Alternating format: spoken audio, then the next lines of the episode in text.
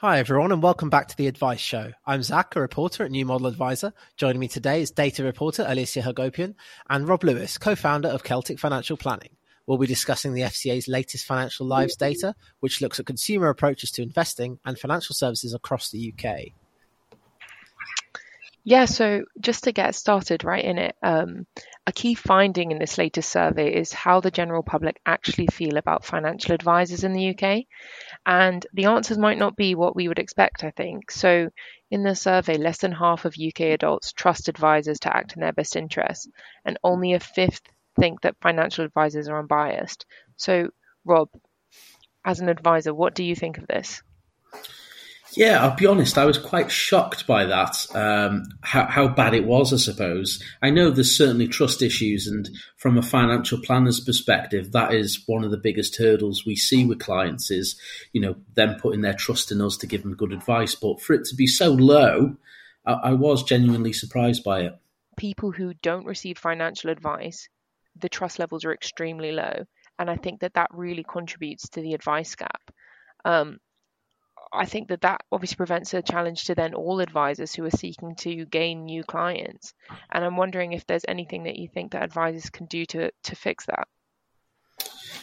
Yeah, it's a good question. Um, I think from the survey, was it twenty thousand people that were questioned? So it's a, it's a good yeah. it's a good base, isn't it? It's not yeah. like they've asked hundred people and that's been the uh, the outcome. So I think the big thing that financial advisors can do and already do within meetings is financial education.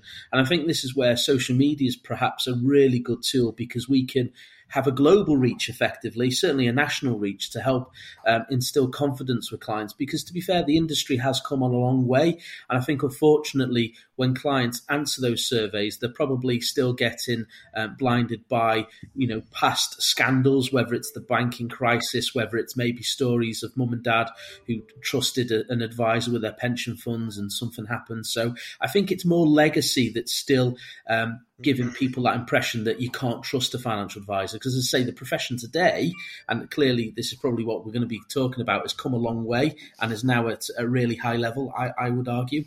Mm. You mentioned social media there.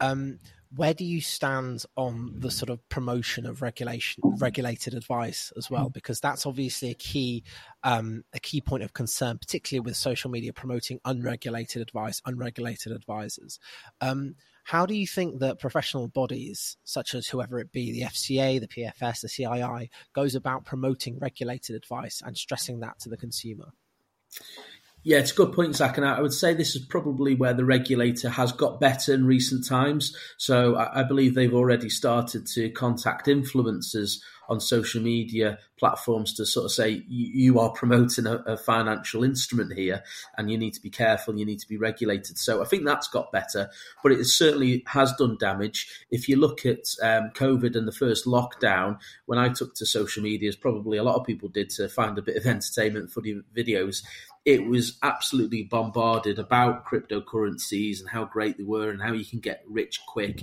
So we certainly need regulation to get tighter on, on, that aspect and really for things to be clear between the difference between regulated advice and non-regulated advice because the difference is huge you know Yes, and I know. I mean, we talked about social media there, but I know I've personally covered a lot of stories where, um, you know, trusted entities, trusted bodies have promoted unregulated advice. It's not just um, unsuspecting clients that can be caught out. These are, you know, serious, um, serious points of concern, really.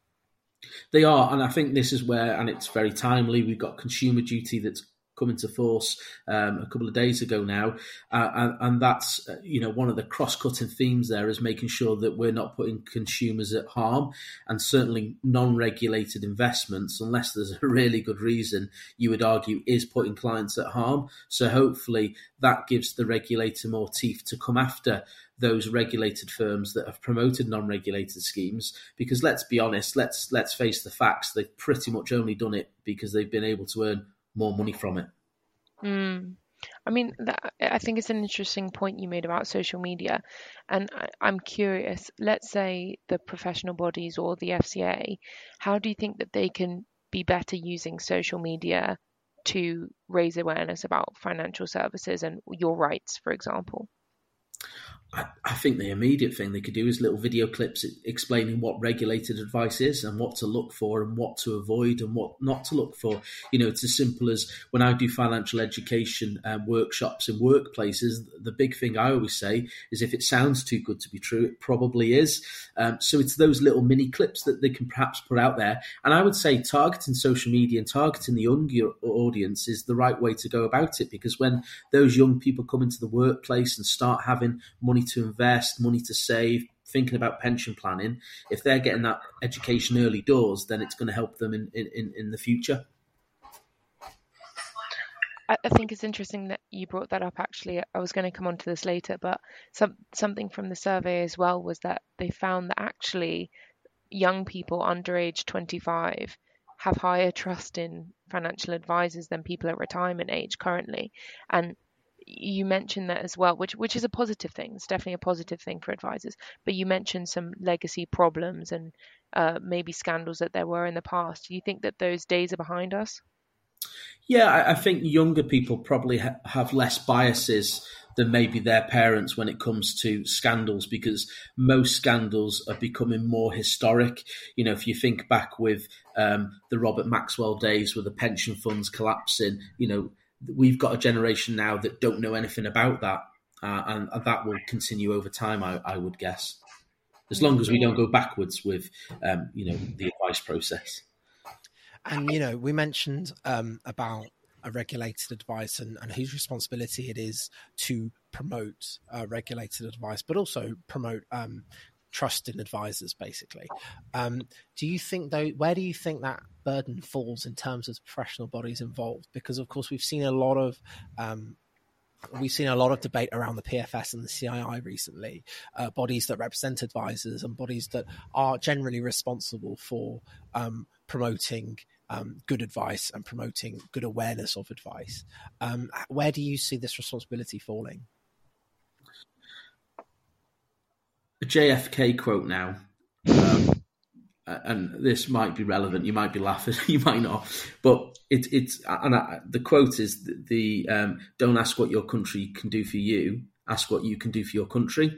And I think we all have to own this, whether it's us as financial planners, whether it's you as reporters, whether it's the PFS, the CII, the FCA, we all have to own um, the integrity and the professionalism of this industry. So we should all own it, should all play our little part, whether it's a little TikTok video, whether it's a big publication, a TV advert, whatever it might be, we should all get involved to illustrate how good financial planning can be for clients. Because in my experience of, of being in the industry for 18 odd years now, it's life changing. Some of the differences, whether it's, you know, helping a young family with some income protection or helping a client retire early, we make a huge difference when it comes to money management. So we, we need to get that ratio of clients who are advised compared to not advised much higher. Mm-hmm. That was my rally call then. Oh, I was inspired. Um, but I mean, I, I definitely agree with you. But I think on the other hand, there are the fact is that there are some advisors out there who are less than trustworthy and have given bad advice in the past, whether intentionally or not. Would you agree with that? There has been rogue advisors, like in any industry, though. Yeah. You know, whether it's solicitors, accountants, there's always, unfortunately, the odd ones that give the rest of us a bad name. So then, I, I think my question is, as advisors who, sorry, let me restart that. My question is, as advisors, how can you sort of hold those other ac- advisors accountable? Do you think that that's something that can be encouraged through, for example, more professional networks or connecting with other advisors across the country? Yeah, I, I, think professional connections have a real big part to play in that, as well as connecting with our peers. I think historically, advisors have maybe been dubious and nervous about working with other advisors from other firms because they felt like they were the competition and they didn't want to do that. I would say because of where we are now, competition has gone. There's too few of us. There's certainly not new advisors coming into the industry. I would certainly say, in my experience, that the demand for advice is increasing. So there isn't any competition anymore. So we're better off supporting each other versus trying to, to fight each other. That said, there is huge differences within the industry about how financial planning is delivered um, from you know national firms, where I would still argue the culture and the conduct of those firms is way off the mark compared to you know the smaller family run businesses that have a more community tie-in and a relationship with the underlying client bank in my opinion they are potentially you know better placed to to give this personalized advice that clients are looking for right now um, what do you exactly mean by way off the mark? You know, a lot of national firms would say that, you know, since um, the advent of RDR, a lot of their culture has been reshaped. A lot of their practices have been reshaped. Um, what do you exactly mean by by that cultural point? Because you're right, there's a cultural point of difference, just just purely due to size, right? But what things could they be doing better right now? Look, I, I, think it's really hard for national firms because they're they're run effectively for the benefit of external shareholders, and I think that's fundamentally where the culture is always going to be different. How you manage that, I don't know. You know, I, I wouldn't want to run a national firm because I don't know how you'd get the culture the, the same way in which we do as a, as a family run business um, effectively. And I think it is down to that external shareholder pressure where people want profits and people want returns. So you only get that where your your advisor force becomes more of a sales force, and that's the wrong culture. That's what we can't have in financial planning. Is where financial advisors are pressured and they're a sales force because that's when they put the client's interest to the side and they think about their own interest about how am I going to get paid, how am I going to get rewarded. So it's disconnecting that in national firms. I don't know how you do it with those shareholders also comes, of course, increased resources. Um, do you not think that that can also help them with regulatory burden, with ensuring that those that that the culture remains uh, to do with clients and advice rather than salesy? Um, because of course that's why a lot of advisors do actually sell up, right? It's because they say we can't actually do, deal with the increased burden of regulation, and we'd much rather this national firm have we we'd work with them, which has the resources and the scale to provide that. Absolutely, they have uh, greater resources, but it's it's how those resources are deployed to have a benefit to the underlying clients. Um, so yeah, I completely take your point. Yes, they would certainly be able to have teams of people looking at consumer duty, what it means for the business, and I would also accept your comment there that for smaller firms it has got more challenging. The regulatory burdens are greater. Um, we are seeing you know smaller firms look to networks to try and offload that that obligation and that ongoing liability. So there's definitely shifts happening, um, but that that's outside of this culture that I'm, I'm I'm thinking is perhaps linked to trust with the client relationship. You know, I think it's a really interesting point distinguishing between, you know, the national advice firms and the big networks and um, smaller IFAs. I, I wonder whether you think that the national advice firms are sitting here thinking, "Oh God, what are we going to do about the fact that the public doesn't trust advisors? Do you think that's a conversation going on in their offices, or do you think because of their scale and the reputation of their brand, they're not concerned? Honestly, I don't know because I'm not in that environment. Um, I've been outside of the big institutions uh, realm for a number of years now, so I don't know what they would be thinking. I think an obvious thing to assume, though, is they've sort of had it easy in the sense that they've had a growing well, a growing aging population of financial advisors that have been looking to sell and retire. So they've not had to do much because money's been cheap and they've been able to buy smaller firms and take on clients without having to market. So maybe that's been a bit of a distraction because business has come to them. And um, in terms of trusting your financial advisor to be sort of unbiased, you know, a majority of firms offer sort of independent advice. Um, a lot of people do query this, and there's a school of thought going around that because there are various links with fund managers um, and advisors that advisors a lot of the time can't truly offer independent advice due to a potential conflict of interest.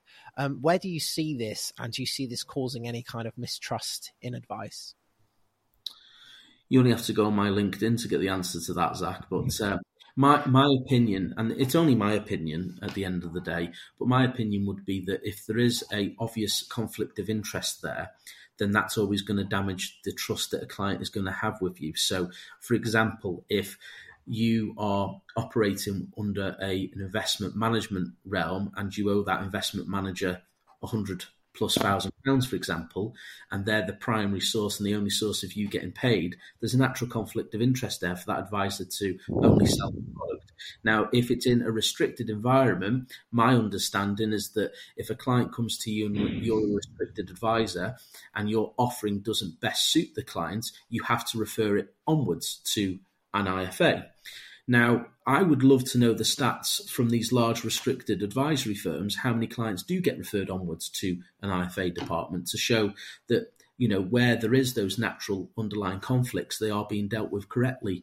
Um, I, have not seen those stats, but certainly I, I, think that conflict of interest is is a huge part to play in the trust arrangement because when I see a client as an IFA, I sit on the same side as the client. The only time I get paid is when that client pays me direct, never via a product provider. So, you know, naturally I pick product solutions based on individual merit, not because, you know, I'm owned by them or they're steering me. So again, I, I, think that can harm trust genuinely. But as long as a client knows the difference and how the relationship is aligned, then that's fine. I think it's where there's a, a grey line where that's not clearly disclosed to a client and they don't know that. That's when you know trust can break down in the future. And moving on for a moment, just to consumer duty, I just want to ask you how the focus on good outcomes for clients will actually impact the industry and whether this um, sort of deficit in trust will be reduced. I, I really hope that consumer duty will instill more trust. And I'm seeing it as a positive, and we've embraced it, and we've made changes. Um, you know, little little things around the, the, the the side of what we're doing. So, for example, we've gone Cyber Essential certified recently to make sure our IT systems are secure as possible to protect clients' data. So, it's little things out out, out of consumer duty that I think is a positive, like that. Um, will it work long term? I, I, don't know. I think I think probably what it's going to take is the regulator to maybe go to a firm and demonstrate that they're not adhering to consumer duty and maybe they're they're fined or there's some repercussions that really then focuses the rest of the industry saying ah, actually we've got to take this seriously. Mm. It's something I also want to talk about consumer duty is is this idea of fair value or value for money that uh, a lot of firms have been focusing on because that's supposed to represent a big shift. Um, but so in this survey, about 55% of clients said, you know, I'm highly confident in my advisor, satisfied with my advice, all this. So, all good statistics, over half, right? But it's also not that high if you think about it. And I guess the question is, you know, where do you think that boundary will be drawn? Like, what is value? What is it? Whether the client is satisfied? Is whether the client thinks they're getting the best deal? What do you think that is to you? Yeah, it's a it's a hard question to answer, and I would say that the other difficult thing we've got at the moment, we experienced this with our client survey that we did um, uh, several months ago, is over the last 12, 18 months, markets have been incredibly volatile and most clients haven't made much money. So to always survey a client during periods like that and ask them about value for money, unfortunately, clients often see the performance as the value for money driver.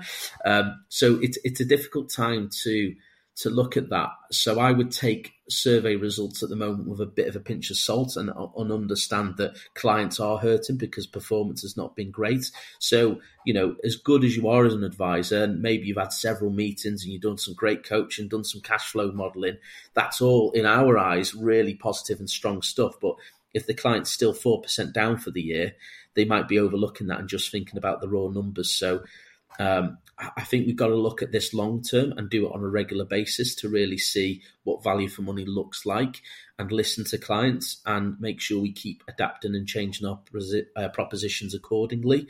So I don't think it's something that we will get right and it stays right. It's something that we're going to have to keep working on, I think. That sorry, can I just jump in for a minute? I think that's a really interesting point, especially in the last year with cost of living crisis and everything affecting the markets right now. And I wonder how much is that a conversation that you've been having with your clients? How much have they come to you and said, "Oh, my funds aren't performing well. Your advice wasn't good," or something like that? I mean, are they able to actually draw the line? Well, this is this is the power of a good financial advisor is explaining why we're where we are with the markets, why you've got to keep to the plan or make adjustments to the plan. You know, you might use previous material to show that, you know, missing out the best five days over the last 10 years, the impact it can have. You know, have they still got the cash emergency funds that they need? Have they still got the same goals and objectives? If so, it's re educating them. And it's behavioral finance, this. I think one of the big jobs advisors have had over the last 18 months, and this is where we all need credit for, is being a, a coach and, and, you know a mental toughness coach and being a counselor at times as well and almost like a, a shoulder to cry on. You know I, am sure i'm speaking for many advisors here that it takes its toll and we take that burden off clients. And i think that's where again it's hard to put a value on that isn't it at times? For sure. Sure. I, I just want to ask lastly um, you know you mentioned earlier um, the legacy issues that uh, financial advice has, unfortunately, whether it be you know British Steel pension scandals or even a banking crisis that advisors sort of get an offshoot of. Um, how do you think the FCA in general is doing, um, and by extension the FOS and other such bodies, in terms of improving our reputation by addressing these issues properly? Do you think they're quite overstretched, or do you think they've got a tough job to do? I, I, I think they're probably overstretched, aren't they, as an organisation? Because there's a lot of moving parts in financial services, isn't there? From you know banking to financial planning. Um, the, the the the thing I'm most disappointed about, and you touched on it there, Zach, about the British Steel um, pension transfer uh, fiasco that's going on. Clearly, it's cost every good IFA money, whether it's in professional indemnity and cost because the general market's gone up, or you know regulatory fees or the compensation levy. It, it's impacted everyone. Um, but what I've what I've really been sickened to see is that the directors from these firms that did 300 pension transfers from British Steel have been okay to set up another firm and Phoenix. You know, whether that's maybe not a directly authorised um, firm, but maybe they've been able to set up a firm as an AR of a network, it's still been allowed. It's phoenixing, you know, which was meant to be outlawed, but it's still gone on. Even locally, I know firms that have collapsed and that re um, reincarnated into something else, whether it's you know a close family member that set it up or not. I, I think that should have been and should be looked at much more closely, because unfortunately, um, the the the end thing is that they've cost the industry and good advisors a lot of money, and clients have been put in potentially a worse position, but they're still out there operating. And again, that's no good thing for trust. And do you think that that's because the regulation on phoenixing has some cracks in it, or that people have just slipped under the radar? Probably a bit of both. I, I don't know the underlying mechanics, but um, I, I, would assume that it must be both. Mm. Yeah, that's a good point. Um, Alicia, was there anything else you wanted to ask? Well, there was one one thing that I wanted to bring up, which was just a quote from the Financial Lives survey that I thought was quite a funny one because it's a bit outrageous, so bear with me. But someone responded to the survey saying, this is someone who doesn't receive financial advice. They said, I've got this sort of feeling with financial advisors. If they were any good, they'd have made their own millions by now. They'd have retired early and they'd be on a beach in the Bahamas. So, obviously, it's a bit of a stereotype, but it does reflect some misconceptions that people still have about advisors, maybe from the past or from media or whatever it is. And I think that some people believe that, you know, financial advisor is supposed to make you rich so they'd be rich themselves or something like that. I mean, what I'm wondering is do you think that's fair? And also, what do you think people think is actually the role of a financial advisor? It's probably quite scary what um, some people think the role of a financial advisor is. Um, financial advice isn't about making millions overnight. It's about putting good steps in place to create a financial plan that allows you to reach a long term objective, whether that's buying your first home, whether it's retiring early, whether it's protecting your money. So if you need care, that you've got money available to cover that, whether it's reducing liabilities on death in terms of inheritance tax. It's not about getting rich quick. And it is a profession just like solicitors and accountants if if accountants were really good at uh, accountancy, then they would be retired on a beach. But no one ever says that, do they? Everyone goes in to see their accountant every year and pay them and do the books, and it's it's uh, the job's done. It's no different for a financial advisor. We're here, you know, a- along the way to keep monitoring those steps, make little changes, make rec- recommendations here and there. You know, if you get sick or get ill, you've got a policy in place to cover that. It's little steps, and you know, there's certainly financial advisors out there that get uh, paid very handsomely for it. And I would say generally, you know, the salaries that financial advisors get are good and they've increased of late because there's fewer of us. But yeah, it's not about getting rich quick. We're not here, you know, robbing people's pension funds and buying jet skis. Um, maybe if you do find a financial advisor that is uh, quickly getting rich, then maybe they are doing something wrong. But for the most part, I think it's just about those little steps. Yeah, thank you for that. I think that's a great note to end on. Rob, thank you so much for coming in today. And Alicia, thank you so much for your questions too. Thank you. Thanks, guys. You've been, list- you've been listening to The Advice Show with myself, Zach Sharif, reporter at NMA, fellow reporter Alicia Hagopian, and co founder of Celtic Financial Planning, Rob Lewis. For any questions, please, please feel free to tweet us at New Model Adviser or email us at nmateam at citywire.co.uk. Thank you so much for listening, and we'll see you next week.